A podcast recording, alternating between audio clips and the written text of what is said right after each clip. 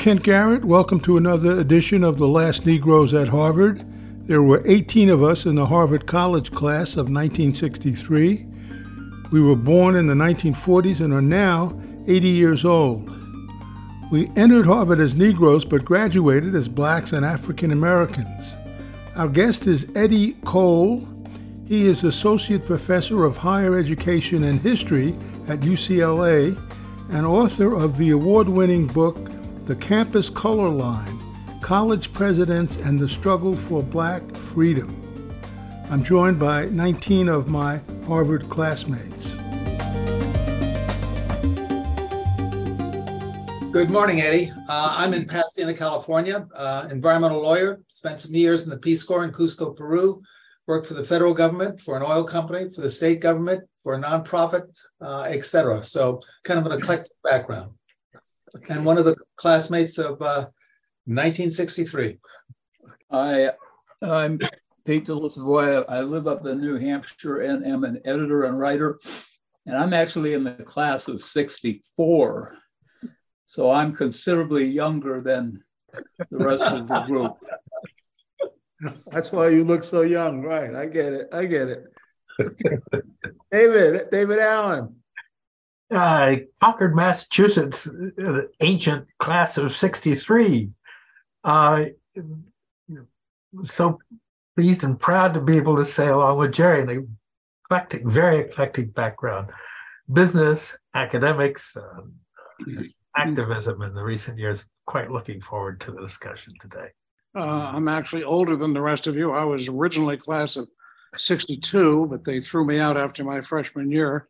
And uh, when I came back, my punishment was that I had to room with Kent. And, uh, but uh, it was an exciting time, and I've spent most of the time since then doing land conservation and climate change work. Okay. Peter Grilli. Um, I was originally class of 63, but didn't graduate until 65. But I'm really no younger than any of the rest of you. Um, I live in the town of Harvard, not far from David, who's in Concord.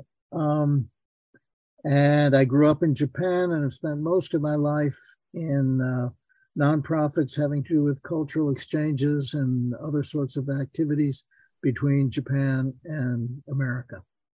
Looking forward to today's talk. Doug. Uh, hi, Doug Shapiro. Uh, I live in uh, Louisville, Kentucky.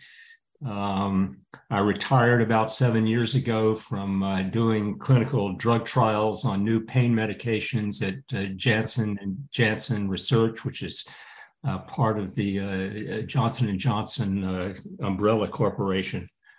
Uh, and I've been calling in, like most of the rest of us, to these Zooms weekly now for what is it, 86 or 87 weeks? an amazing achievement. No, this we're up to 98. This will be 99 today. Yeah. Oh, Whoa. Alden. Uh, Alden Briscoe, same class as other people, and I really appreciate the fact that Spencer Jordan Jordan is here because uh, he makes the rest of us seem young. okay. We'll get to him. We'll get to him. Okay, Marcy. Um, I'm in charge of a massive archives project in New York City spanning many decades um, of invaluable history to prevent that history from being rewritten by special interests who want bad policies today. George Jones, again, class of 1963. I'm currently living in Ann Arbor, Michigan, and I'm thrilled to be alive. Dorothy. Yeah, me too. I'm thrilled to be alive. Thanks for reminding me. Class of 63, uh, graduated, joined the Harlem Action Group in Harlem in the summer of 64, stayed uh, on that same track for the rest of my life. Um, lived in Harlem for 24 years, started the Youth Action Program, which turned into Youth Build, which now has spread around the world as a program for young people who've left high school without a diploma, who grew up in poverty, who are looking for a way to uh, reclaim their lives, rebuild their communities, and become leaders for the future. And I, uh, I find that totally uh, satisfying and joyful because the passion that has been locked in the poorhouse is getting liberated and it has a lot of power.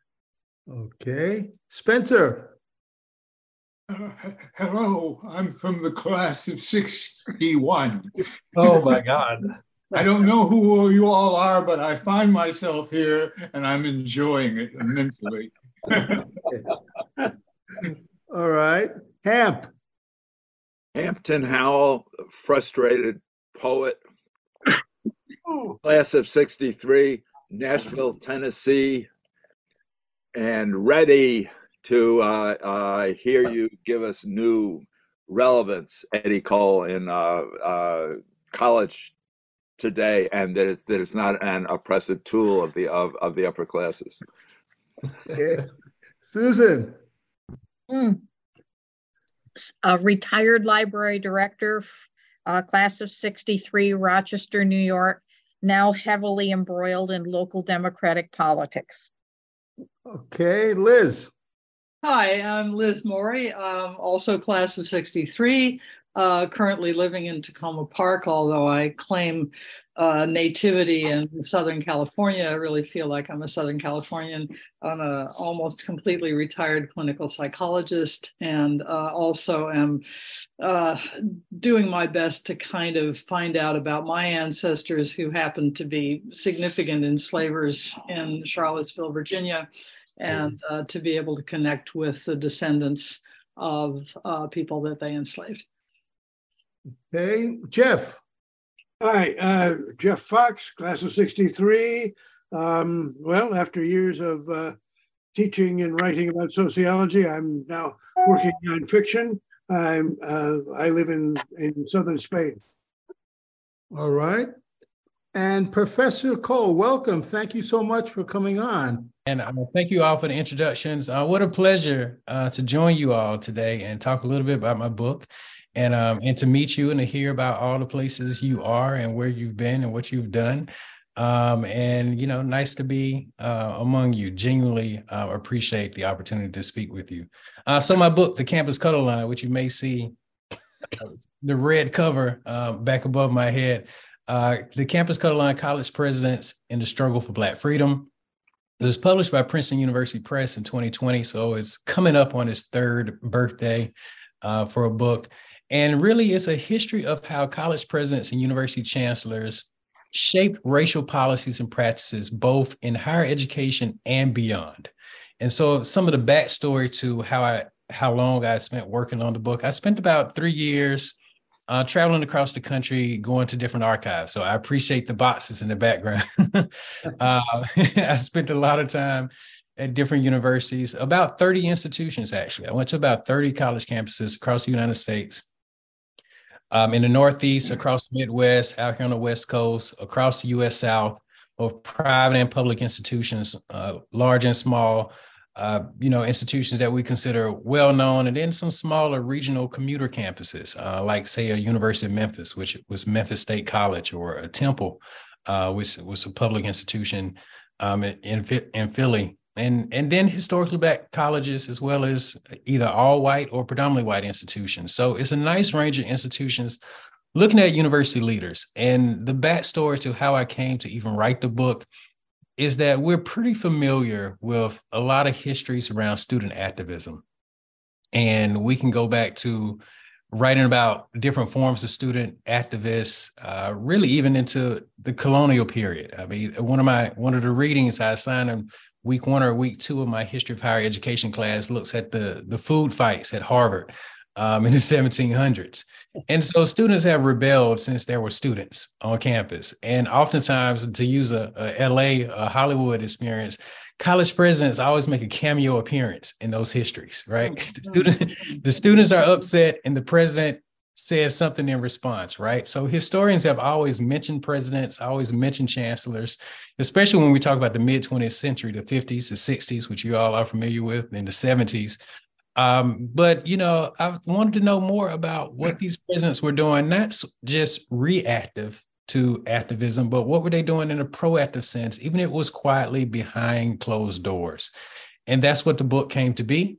And so it's organized in seven chapters. The first chapter focuses on uh, the presidents of Black colleges and universities and how they had to navigate Jim Crow. And so both sort of lead an institution uh, like a Black college alongside navigating uh, white power brokers, either elected officials or wealthy donors, et cetera. And then we move from there into the next, the second chapter of the book talks about the role that college presidents, university chancellors played in shaping federal housing policy, which is not something I expected to find when I started writing this book, but it emerged from the archives. And so college presidents spending a lot of time in the 1950s in the White House during the Eisenhower administration in the Oval Office, um, making pleas to the President of the United States as well as lobbying to Congress and having a significant uh, change to federal housing policy that favored universities that allowed them to uh, ultimately uh, have federal support around property acquisition that displaced uh, dozens, thousands of Black households and cities across the United States. Third chapter picks on my current employer, the University of California. uh, the third chapter looks at how a large university system can be so complex and how chancellors and presidents were part of really creating the bureaucracy of resistance, what I call in the third chapter. How can a place get so big that students just don't know what to do when they're trying to create change? So the third chapter focuses on that. I get to chapter four and five, and I do a sort of back to back with Alabama and Mississippi. Chapter four is focused on Mississippi. Chapter five focuses on Alabama and Mississippi, which again, you all, many of you being class of 63, uh, you all were at Harvard in 1962 when James Meredith um, enrolled at the University of Mississippi and the racial violence that, that unfolded after his enrollment. And so I look at the chancellor there and how there was a struggle for autonomy to lead a public institution between the fighting between Ross Barnett, who was the governor of Mississippi, and President Kennedy, who was, you know, in DC, and how the chancellor was in between that. And then I give sort of a mirror example looking at Alabama that wanted to make sure in 1963 it, it did not become Mississippi. And so how the president at the University of Alabama used Mississippi to uh, have uh, to reduce racial violence, even though it was a lot of sort of uh, theater around Governor George Wallace standing in the schoolhouse door, there wasn't racial violence at the University of Alabama during its second attempt at desegregation because there was a failed attempt in 1956. And then I finished up the book um, sort of in your territory. I went to Central New Jersey and hung out at Princeton and got into the archives there and looked at President Robert Goheen and raised a question around free speech and race because that governor in Mississippi that I mentioned in chapter four actually was invited to speak at Princeton in 63. And so there are a lot of questions around free speech and race. And then I finished the book looking at the origins of affirmative action and how college presidents were active in shaping affirmative action policies and practices uh, that are drastically different from what we think about today when people say affirmative action.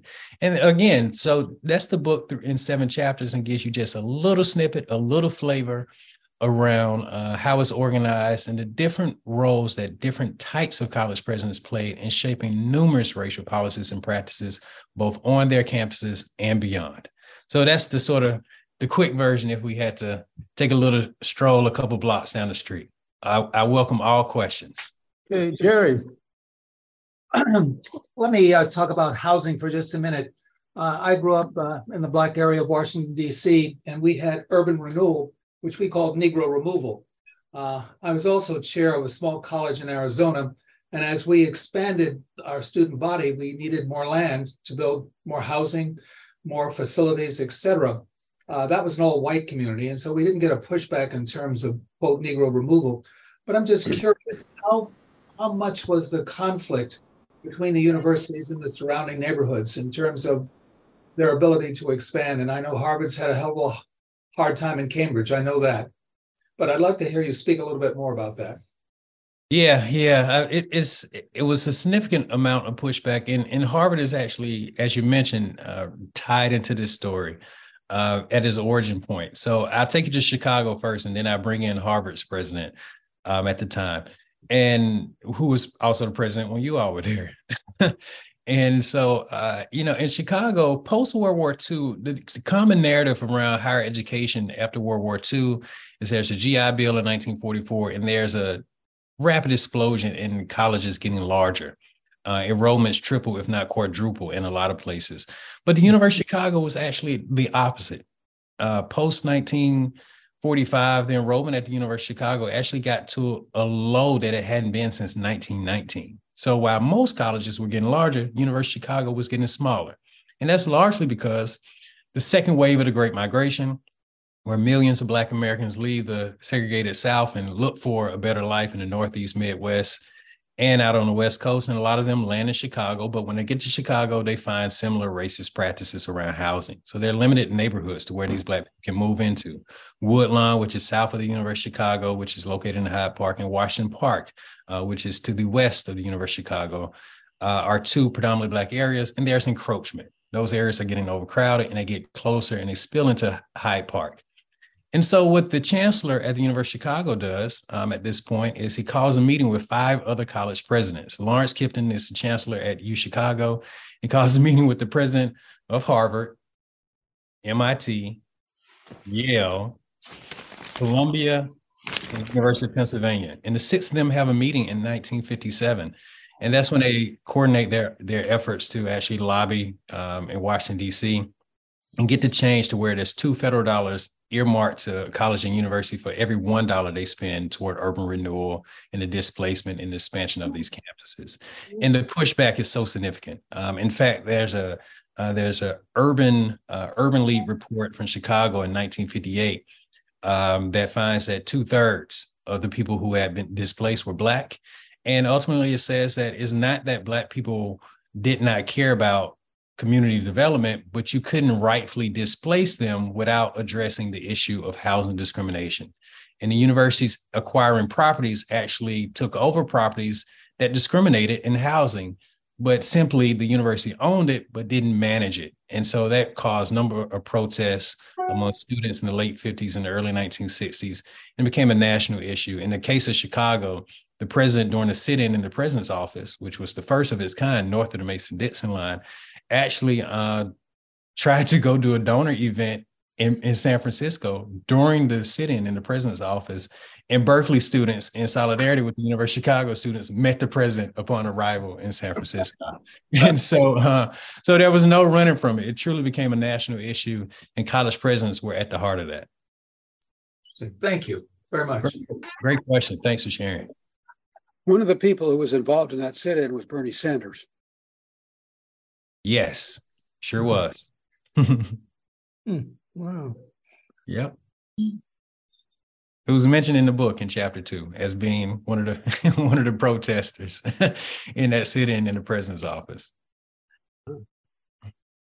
Um, Hamp, go ahead. Uh, this is Doug. Doug, yeah. Yeah, I just wanted to to uh, to, to make a comment. Um, one of the things that that kind of uh, surprised me about your presentation today and the orientation, the focus on college presidents, is that in my readings in the past about uh, admissions policies uh, at various colleges and so forth, um, it always I, I, came away with the impression that that the, the, the, people that were really making changes were people at the level of the deans. Mm-hmm. And if you you read, you know, this big book by Jerome Karabel called The Chosen, which is a history, hidden history of admission and exclusion at Harvard, Yale, and Princeton, or even Kent uh, uh, Kent's book on uh, the last Negroes at Harvard, my recollection is, and maybe this is just me focusing on things that interest me, I don't know, but my recollection is that the, the people that seem to be making the real changes at the kind of level that, that makes a difference in terms of admissions policies, at least, were people at the level of the deans. And I wondered if you would just comment on that. What what a great question. Uh, th- thanks for uh, asking that, and, and I certainly have my own copy of The Chosen uh, somewhere behind me. Um, so I'll, I'll, give you an example of Princeton because uh, you know this. you all, particularly class of '63, um, you know the number of Black students admitted at Harvard actually put a lot of pressure on President Robert Goheen at Princeton because Princeton had historically struggled so it had so many difficulties um, in getting black students and so i'll take it in 1963 and show how the president at princeton actually was sort of a key figure in changing admission practices on that campus. So the actual execution came from the director of admissions and academic deans, but there was some director from the president. And so when Ross Barnett, the segregationist governor from Mississippi, was invited to speak at Princeton in the fall of 63, President Goheen uh, actually issued a statement condemning um, sort of uh, what Barnett had stood for, especially the previous year regarding desegregation at the University of Mississippi. But he also did not say put pressure on the student organization to ban him from speaking. So he had ear, adhered to free speech practices, but let Barnett come. And the tension was at that moment, Princeton was trying to recruit, actively recruit, as the as the uh, his brochure said, search for Negro applicants um, trying to catch up with Yale and Harvard. And in that case, Goheen gave a directive directly to the uh, director of admissions around actively seeking more Black students and writing a number of zingers, like strong letters in response to Princeton alumni who were from the South or resided in the South who were condemning Princeton actively looking to recruit uh, Black students because uh, I don't know how familiar you are with sort of Princeton's longer history, but at one point, half of its enrollment, the students were from Southern states. And so it had a strong alumni base located in the South, a huge donor base located in the South, and a lot of those alums were uh, in complete disagreement with um, Goheen's charge to actively recruit more Black students. And so, yes, it came down to academic deans in a lot of ways, but in this instance, especially in chapter six, as I demonstrated in the book, Robert Goheen actually is a clear, um, um, clear person in terms of influencing admissions practices at Princeton. So the president did have a lot of say so in a lot of these instances, especially because leading the institution and what it meant from a broader competitive standpoint in the case of Princeton, competing alongside Harvard, and Yale. Mm-hmm. Uh, George Allen. Hi. Uh, I, I regret I was not able to hear, uh, be here right at the beginning. Uh, I also live in Los Angeles, and I have a son who teaches at USC and two grandsons who graduated from USC. And I wanted to ask you, uh, because I know USC has made some efforts and says it's made efforts about uh, trying to be of assistance to, and uh, I don't know if urban renewal would be an accurate term, but to, to try to uh, improve the uh, neighborhood to the south of it, which is largely Black. Although I think now uh, increasingly Latino as well as Black. I wonder if you you could uh, comment on that and and what you know about what is happening there because I, I honestly don't know and I'd be curious to know. Yeah, yeah, great question. Uh, so I always like to give this, you know, I'm I'm at UCLA and UCLA, we're surrounded by Brentwood to our west, uh, Bel Air to our north, and Beverly Hills to our east. we're located in Westwood and we're the we're the public university, and then USC, uh, the private institution, is uh, located in South Central, uh, which is a historically black area. Um, and USC is surrounded by you know a, a gate is gated uh, on all sides, and so I, even the symbolism of uh, the distance, the physical distance, even though it's closely located in S- South Los Angeles.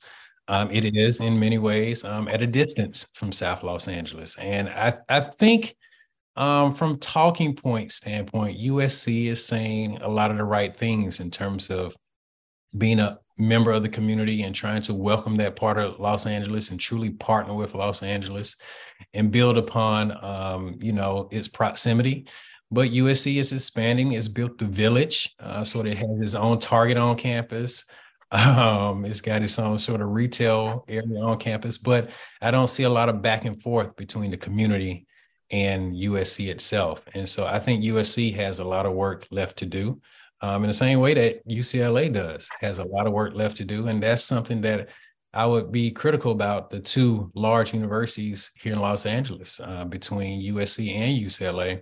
Uh, we're at a distance, either physical distance or a symbolic distance being gated uh, from a lot of uh, Black Los Angeles, as well as, as you mentioned, the, the racial dynamics around the Latinx Los Angeles. And so I think we we talk a lot um, about sort of being connected, but there's a lot more work to do.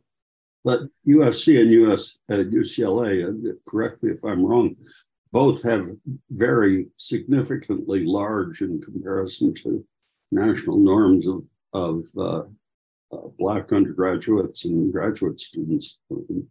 Would that be correct, or am I wrong about that?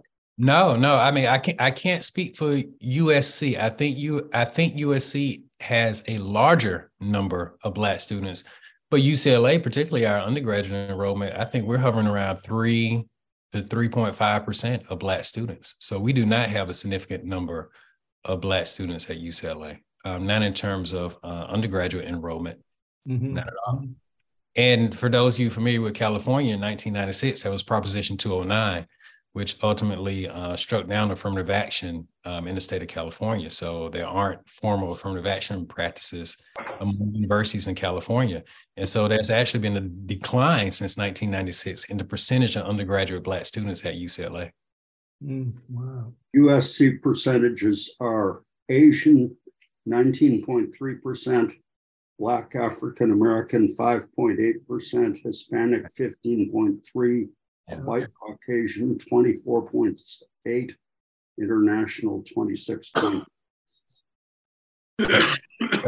see breakdown. Yep, yep. So that that's that's not much better than us. They've got five percent uh, no, black students, and, and, and we're less than that. Yeah, yeah. yeah. Hamp. Yes. Uh, I just want to share, Eddie. I bristled a little bit when you compared Princeton with uh, Harvard because I always think of Princeton as so conservative, despite the fact that I'm impressed that they have this massive street, this tradition of massive streaking on the on the, on the campus. I, I don't know if they still have it or not. Uh, the but the uh, you you helped me understand their uh, uh, background with all the conservative yeah. uh, students there, and I I, I appreciate that. Uh, my my time at Harvard was very significant for me, um, and uh, I I re- and some of the people that are that are here that I knew then. It's it, uh, it, it's joyful to be uh, with you. Uh, at the same time, I think there's an increasing uh, I, I have been hit, hitching on on that uh, in, period of intellectual development the rest of my life, and uh, uh, I think it's significant that there's fewer and fewer people that are across the United States that are even prepared to go to a a uh, institution where they can learn a lot. And, and uh, you know it's just getting to be more and more of a refined tradition of uh, of of of going to college. And i i don't understand what if there's any massive ways that that we can intervene in, in that. Yeah yeah. Well um uh, a couple a couple things there um and and if i'm not mistaken you said you're based in nashville correct yes Okay. Yeah, yeah. I was I was just there. I, I spoke there on Tuesday, um, and and uh, so how can we sort of change this, sort of get more people to college and more opportunity? You know, or or something that's the equivalent of college. Maybe college is a uh, outmoded idea, but but but but something where people can grow in some of the same ways. Yeah, yeah, yeah. Well. that's that's a that's that's a big time question, and um, I think we're we see the uh, politics right now. I can't help you know.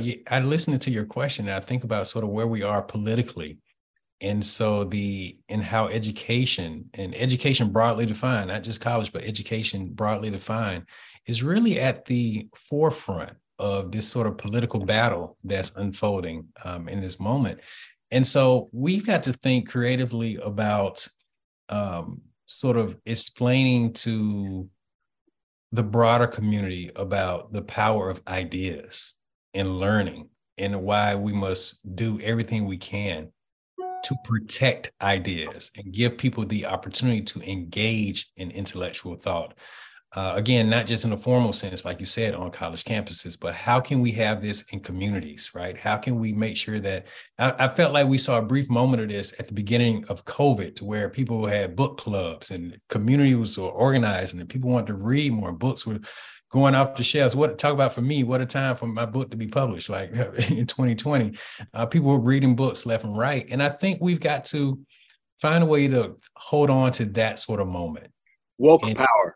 Yeah, I mean, I mean, and and we've got to uh, think about what that means because what I see happening in terms of sort of formal politics and what's happening in communities is really this battle over ideas and trying to sort of shape what people know and don't know.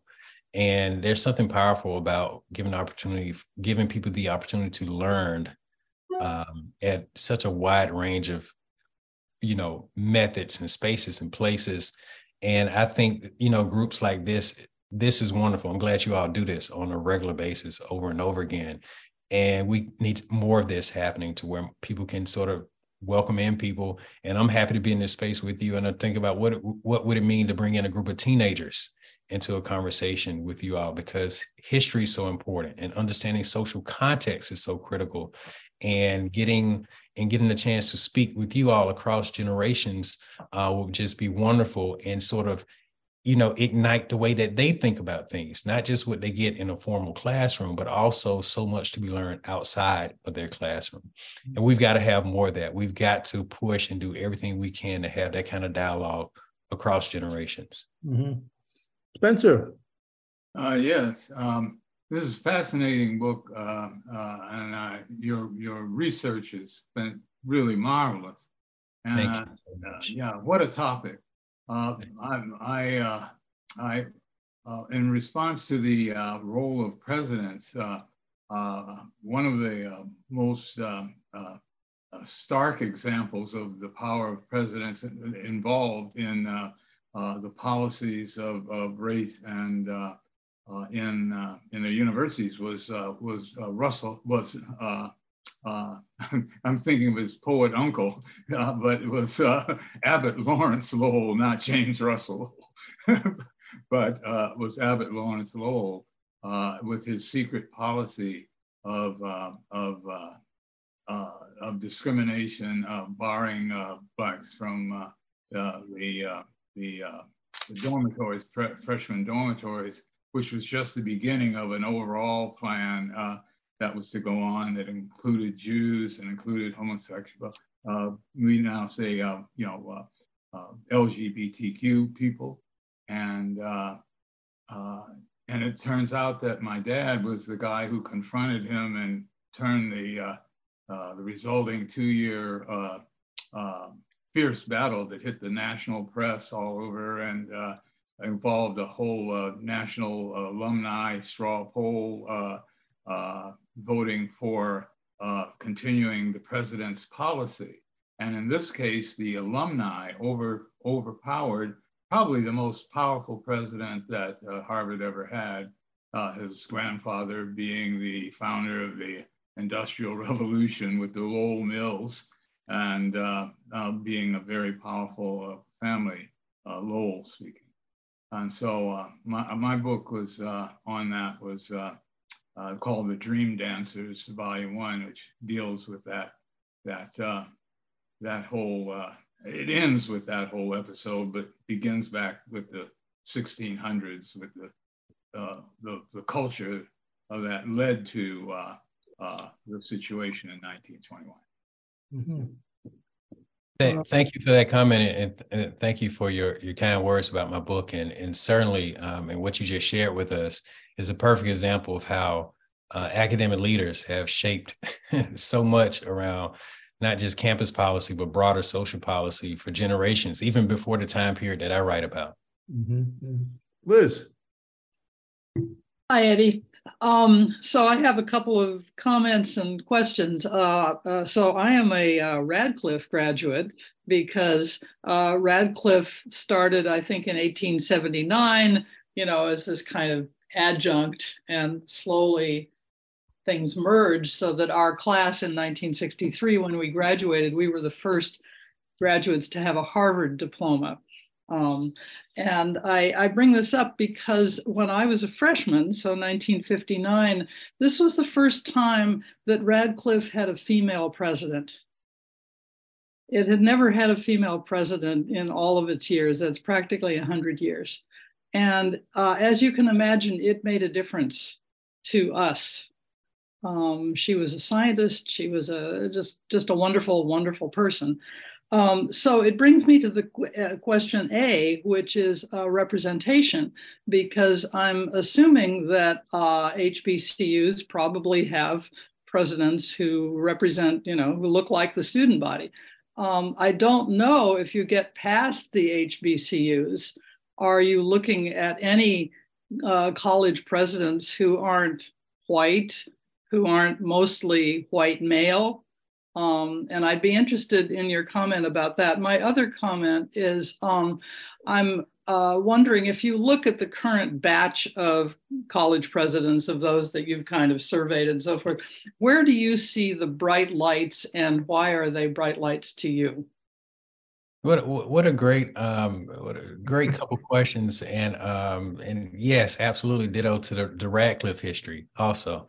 Mm-hmm. Um, so a couple things there with the um, Black college presidents. Let me add a little nuance to that. So during the time period that I study, uh, those two are almost universally men, right? Mm-hmm, and even mm-hmm. at Spelman, even at Spelman College, which is um, a famous um, Black, historically Black women's college, mm-hmm. uh, it did not get its first woman president until the 1980s. So even at Spelman, right? So perfect example. And right. right. So since then, uh, there have been um, only women leading Spelman College, and that has made all the difference. I've got two older sisters that went to Spelman, and so they had a Black woman president.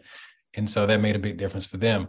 In the case of the period that I was writing about in the book, you notice um, in the first chapter when I write about Black college presidents um, explicitly, uh, the first Black woman of a four year institution is hired at Bennett College in Greensboro, North Carolina. Mm-hmm. And Willa B. Player is hired in the mid 1950s and has a 10 year presidency there. And notably about uh, President Player as a Black woman president, um, it, she is present at Bennett when there's the famous February 1st, 19 sit in at the Woolworths lunch counter in, in Greensboro, where four uh, young black men who are freshmen at North Carolina A&T, the public historically black college, sit at the Woolworths. But soon, by the end of the week, there are students from all over Greensboro supporting the sit-in. And at the moment, students were allowed to organize at Bennett College because the black male president, the black man who was leading North Carolina A&T, knew he was leading a public institution. So it's a little bit more complex to have Black students organizing at your public institution that's dependent on state funds, especially an all white state house. Mm-hmm. And so, uh, even having a Black woman president makes an immediate difference when we think about the sit in movement of 1960s, uh, because she was instrumental in allowing students to organize on the campus of Bennett, which was a private historically Black college. And so she was a leader when we think about how presidents engaged the broader student activism early, early 1960s. And then the rest of the book, when I look at the other institutions, you're correct. Those are white men leading those institutions, especially the time period that I'm writing about. Uh, you don't start to get a lot of women into leadership on those campuses until a few decades later. Now, fast forward to your, your second question about some what are some bright lights today. Uh, that's a great question. Um, and it, I would, you know, in many ways, the presidency, it was complex in the 1950s and 60s. Uh, in 2023, it seems like the impossible job.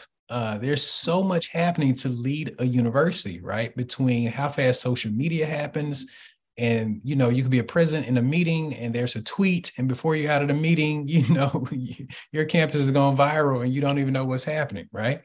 Um, and so when i think about bright lights today i'm deeply intrigued by uh, ruth simmons who, um, as you all may be familiar, uh, was um, president at Brown uh, for a while, but before that, um, had led uh, a number of institutions, had, had worked at Princeton in administration and Smith um, as well, and Spelman College, and most recently was the president of Prairie View A&M, a public land grant historically black college uh, outside of Houston. And so I'm really intrigued by um, her leadership because she has moved in very different types of institutional spaces, leading both historically Black colleges as well as Ivy League institutions and uh, highly selective uh, other private institutions. And so uh, her leadership, uh, she is something that I like to consider a, a bright light because uh, she's very straightforward in the sense of um, what she thinks is important and of value. And now, as we think about how dozens of institutions are publicly reconciling their history with slavery, including Harvard, uh, that all starts with under her leadership at Brown University in the early 2000s. Mm. And so I was certainly consider uh, Ruth Simmons, uh, President Simmons, a, a, a, bright light, who's on her way um, to Cambridge. Uh, is going to be a special advisor uh, coming up on Harvard's efforts to collaborate with historically Black colleges. Ah, wow. Mm. John.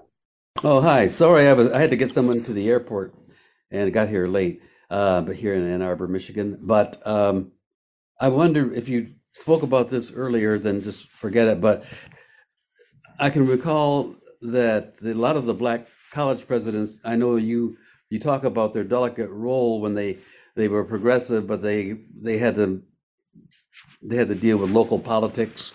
And uh, when I was reading about your book, uh, but a lot of the student bodies began to criticized and put a lot of heat on their presidents in the um, 60s and, and 70s. And I wondered whether you got into that, where they they sort of the students had moved, you might say, uh, to, you know, to the left beyond the, a lot of the presidents, and uh, really got on several of them pretty harshly.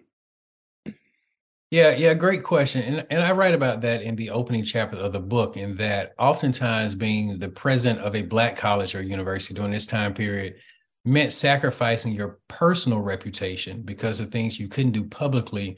But I write a lot about sort of presidential networks and how behind closed doors, uh, many of them were actually supportive of student activists. Um, and so the students may not have known it, but the presidents themselves uh, weren't all universally against the student activism. let me give you a brief example, um, not to sort of take the thunder from the opening chapter of the book, but um, uh, Martin David Jenkins is the president at Morgan State in Baltimore, pretty large his public historically black college.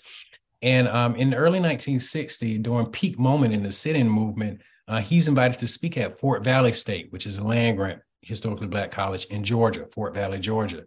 And so the historical record doesn't show much or if anything about Fort Valley's president being vocally supportive of student activism in the 60s. It's just not there. When you think about the archives, uh, that record just isn't there. He almost looks as if he's sort of in alignment with and, you know, catering to white elected officials.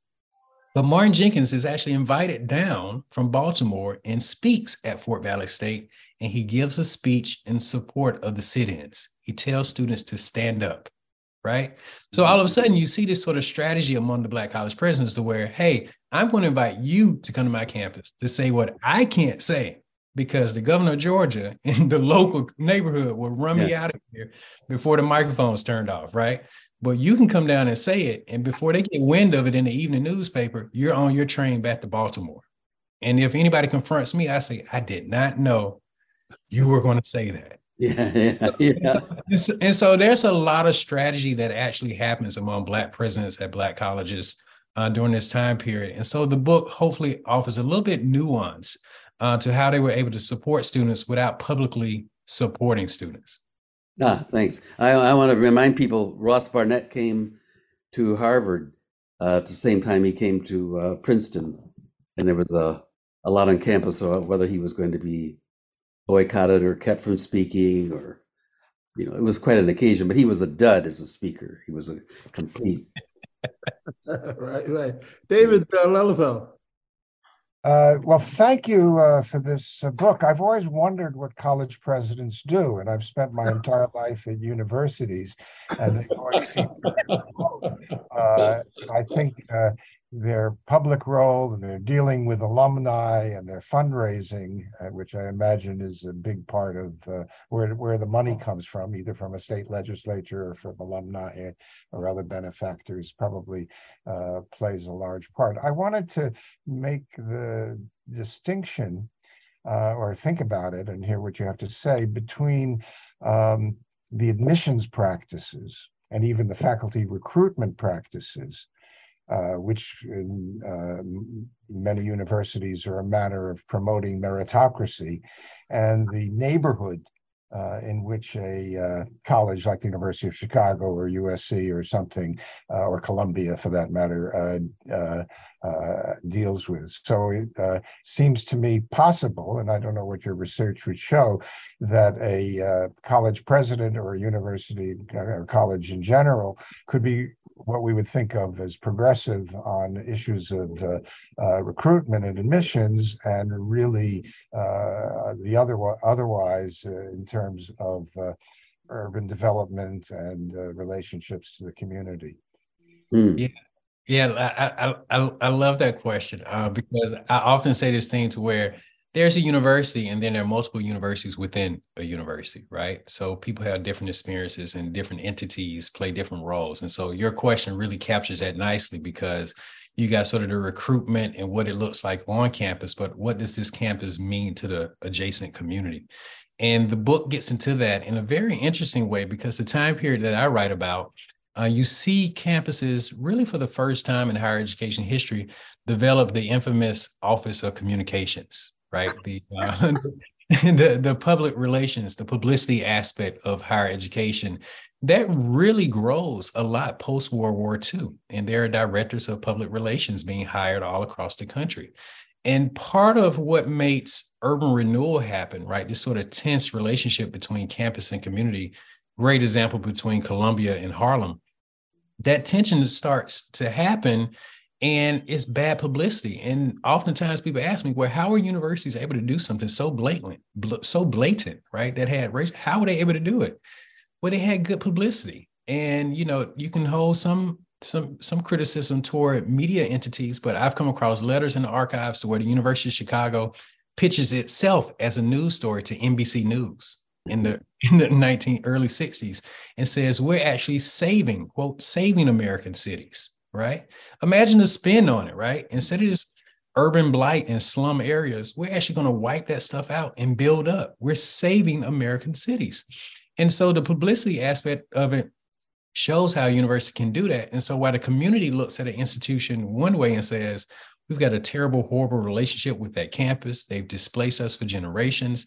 I think so often about West Philly. I don't know how many of you've been to West Philadelphia lately, um, but you sort of think about you think about sort of West Philadelphia and property values there now, and I can't help but think, wow, imagine if some Black families still own those original homes that they had in the 30s and 40s. And fast forward to 2023, imagine what that means in terms of that family income, right? And so communities feel one way, but at the same time that universities are doing this sort of expansion and displacement, they're actively recruiting their first significant numbers in terms of Black students. They're hiring their first Black administrators. They're bringing on some of their first cluster hires in terms of a number of Black faculty. And so the campus looks one way in terms of look who we're hiring, look who we're admitting. But at the same time, the other university, which is the same institution, looks another way to the community. Hmm. Hmm. Doug. Yeah. Um, can you please tell me how one goes about evaluating whether uh, a particular college or university uh, is uh, admitting uh, fairly across all uh, racial divides and uh, so forth and so on or not.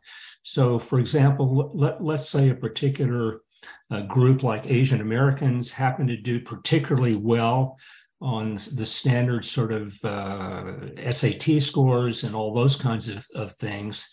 do you expect that universities need to have the same percentage of uh, Asian Americans on their campus as they are in the general population across the country? Or is there some other way to evaluate this? Or should we not be even worried about this?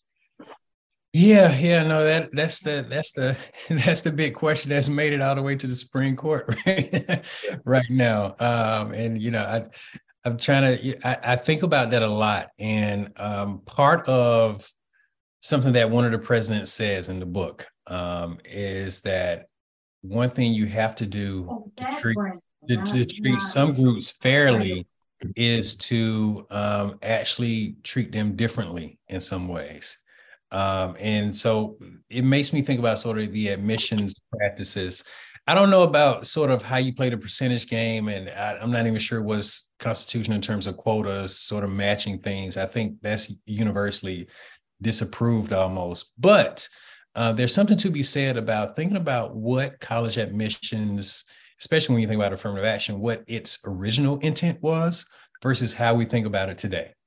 And one example is uh, when these college presidents were first considering race in a different way. I think they'd always consider race in admissions, but when they were first considering race in a different way with with admitting more non-white students, there was an idea around how can we address the United States history of racial harm, right? How can we give people an opportunity which makes, you know, which addresses uh, the legacy of racism that we've had previously in admissions.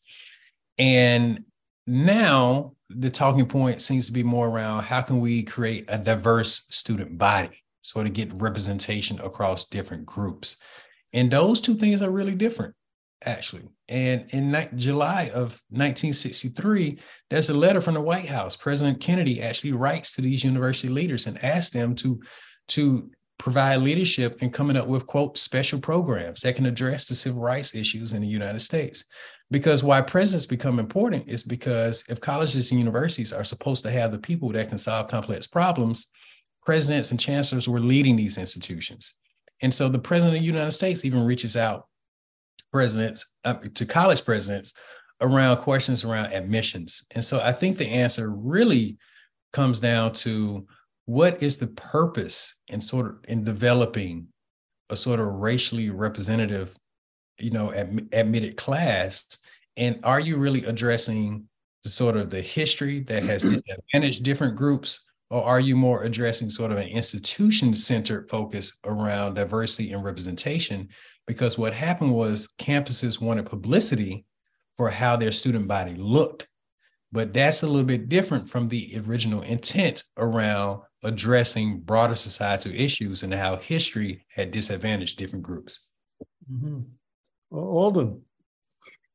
Um, these are just a couple of comments. Number one, um, for various reasons, I ended up in Jackson, Mississippi uh, in the spring of uh, uh, 1961, and I had a chance to talk to Ross Barnett. And John, I can tell you, he wasn't much better one on one than he was as a speaker.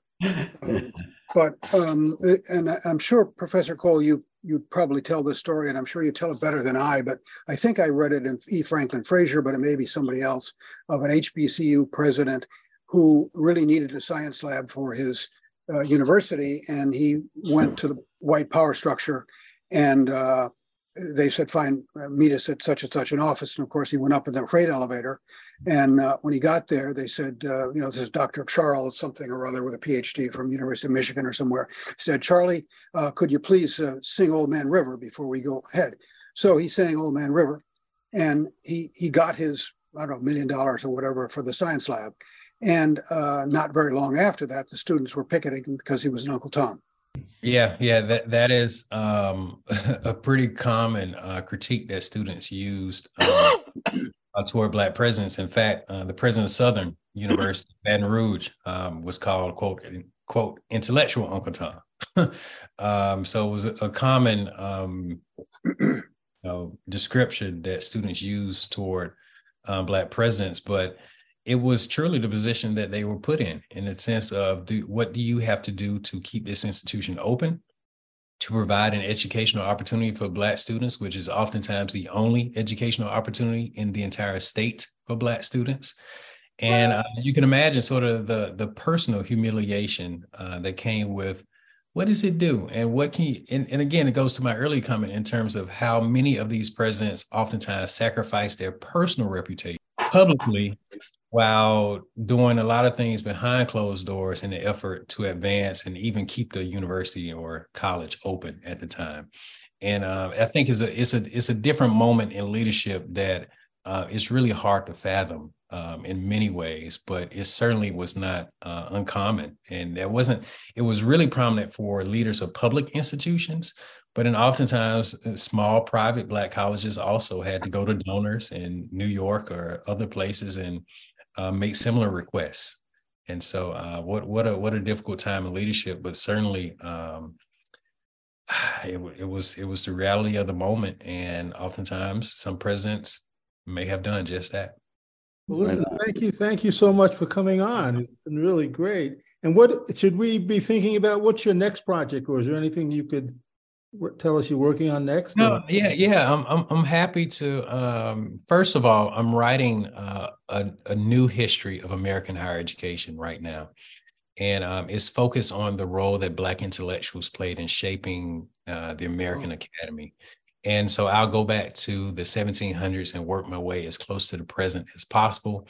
And so I actually have to come to Cambridge and get into the archives there and do some some deep diving. But I want us to rethink American higher education, especially at this point, to where in many states uh, higher education is under attack. And just because it's focused on public institutions now, don't think that that won't also impact private institutions as well. And so I'm working on this history of um, American higher education.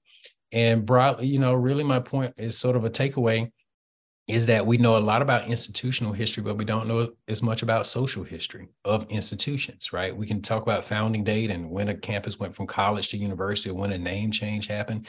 That's focused on the institution.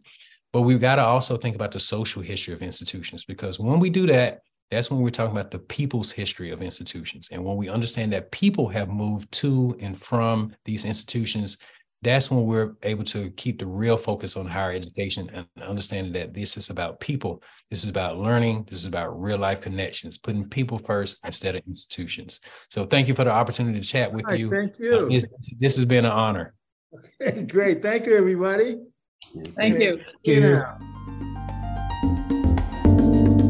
That was UCLA Associate Professor Eddie Cole. His book is titled The Campus Color Line College Presidents and the Struggle for Black Freedom. And that's it for this episode of The Last Negroes at Harvard. I'm Kent Garrett. You can hear more episodes on our podcast, which you can find on Apple and Spotify or from wherever you get your podcast. Our podcast also stream on WIOXradio.org every Thursday morning at 9 a.m. Eastern Time. Plus, you can read all about us in the book, The Last Negroes at Harvard.